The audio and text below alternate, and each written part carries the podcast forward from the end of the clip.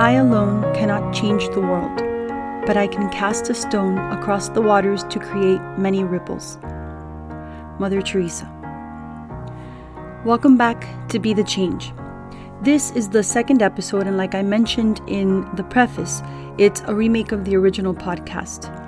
Um, whether you listen to any of the other episodes or not, the most important episode in this entire series is probably this one because this is the actual message that God sent to me for humanity.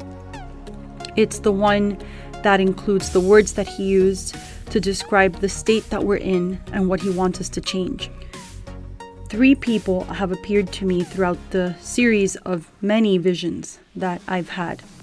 The only three people that I've seen in my visions are my guardian or my guide, who's appeared in most of them, Jesus, who has appeared in a couple of them, and God, which has appeared in several of them. And in this particular vision, it wasn't the first time that he appeared, but it was the first time that he appeared in order to give me this message to share with you. I wanted to start off with what Einstein once said so that you can understand where this message is coming from.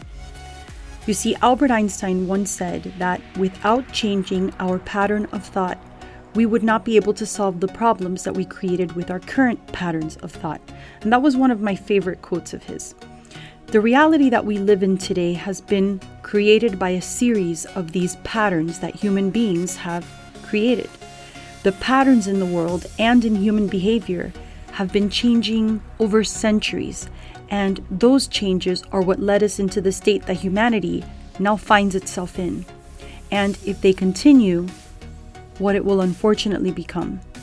And things will worsen unless something in the pattern is altered, unless something is ultimately changed. And that something is you. It's who you are, how you choose to treat others, and whether or not you're willing to truly know God. And anyway, talking about patterns, the reason why I mention them and the reason why I like them so much is that once you really get to see the pattern, once you realize what it is, it's actually kind of easy to figure out which parts of that pattern need to be changed or substituted so that you can switch out the old negative patterns into new, more favorable ones. And that's what this whole series is about. It's about providing you with the tools that you need to help you make that change. But before we get into any of that, I really need to share God's message with you. And here's the first part of God's message to humanity Quote, Man has become complacent in its goodness. End quote. Now, God calls this the age of complacency. That's in quotes as well. And this is what I understood as he was saying the words to me. Now, complacency is basically a state of satisfaction that is basically founded on your own personal opinion. And that means that basically everyone ends up having a different standard or different standards that they feel that they have to meet before they feel satisfied that they're good enough. The thing is that one, good enough is not enough. Two, the standards vary from person to person. So you realize that you end up having a bunch of different opinions on what those standards should be. Three, the worse behaved those around you are, the lower your standards tend to be. And four, it creates a downtrending, dangerous cycle because as the conditions in our world worsen, our standards of goodness decline. And as a result of the decline in standards, the conditions in the world further worsen. And the danger in this is that humanity has allowed themselves to be satisfied with mediocrity. Man has replaced God's standards with their own. The second thing that God said was, quote, nothing is given, end quote.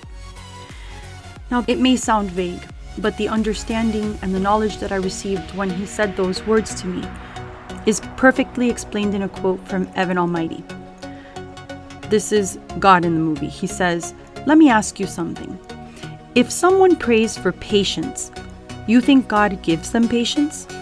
Or does He give them opportunities to be patient? If he prayed for courage, does God give him courage or does He give him opportunities to be courageous?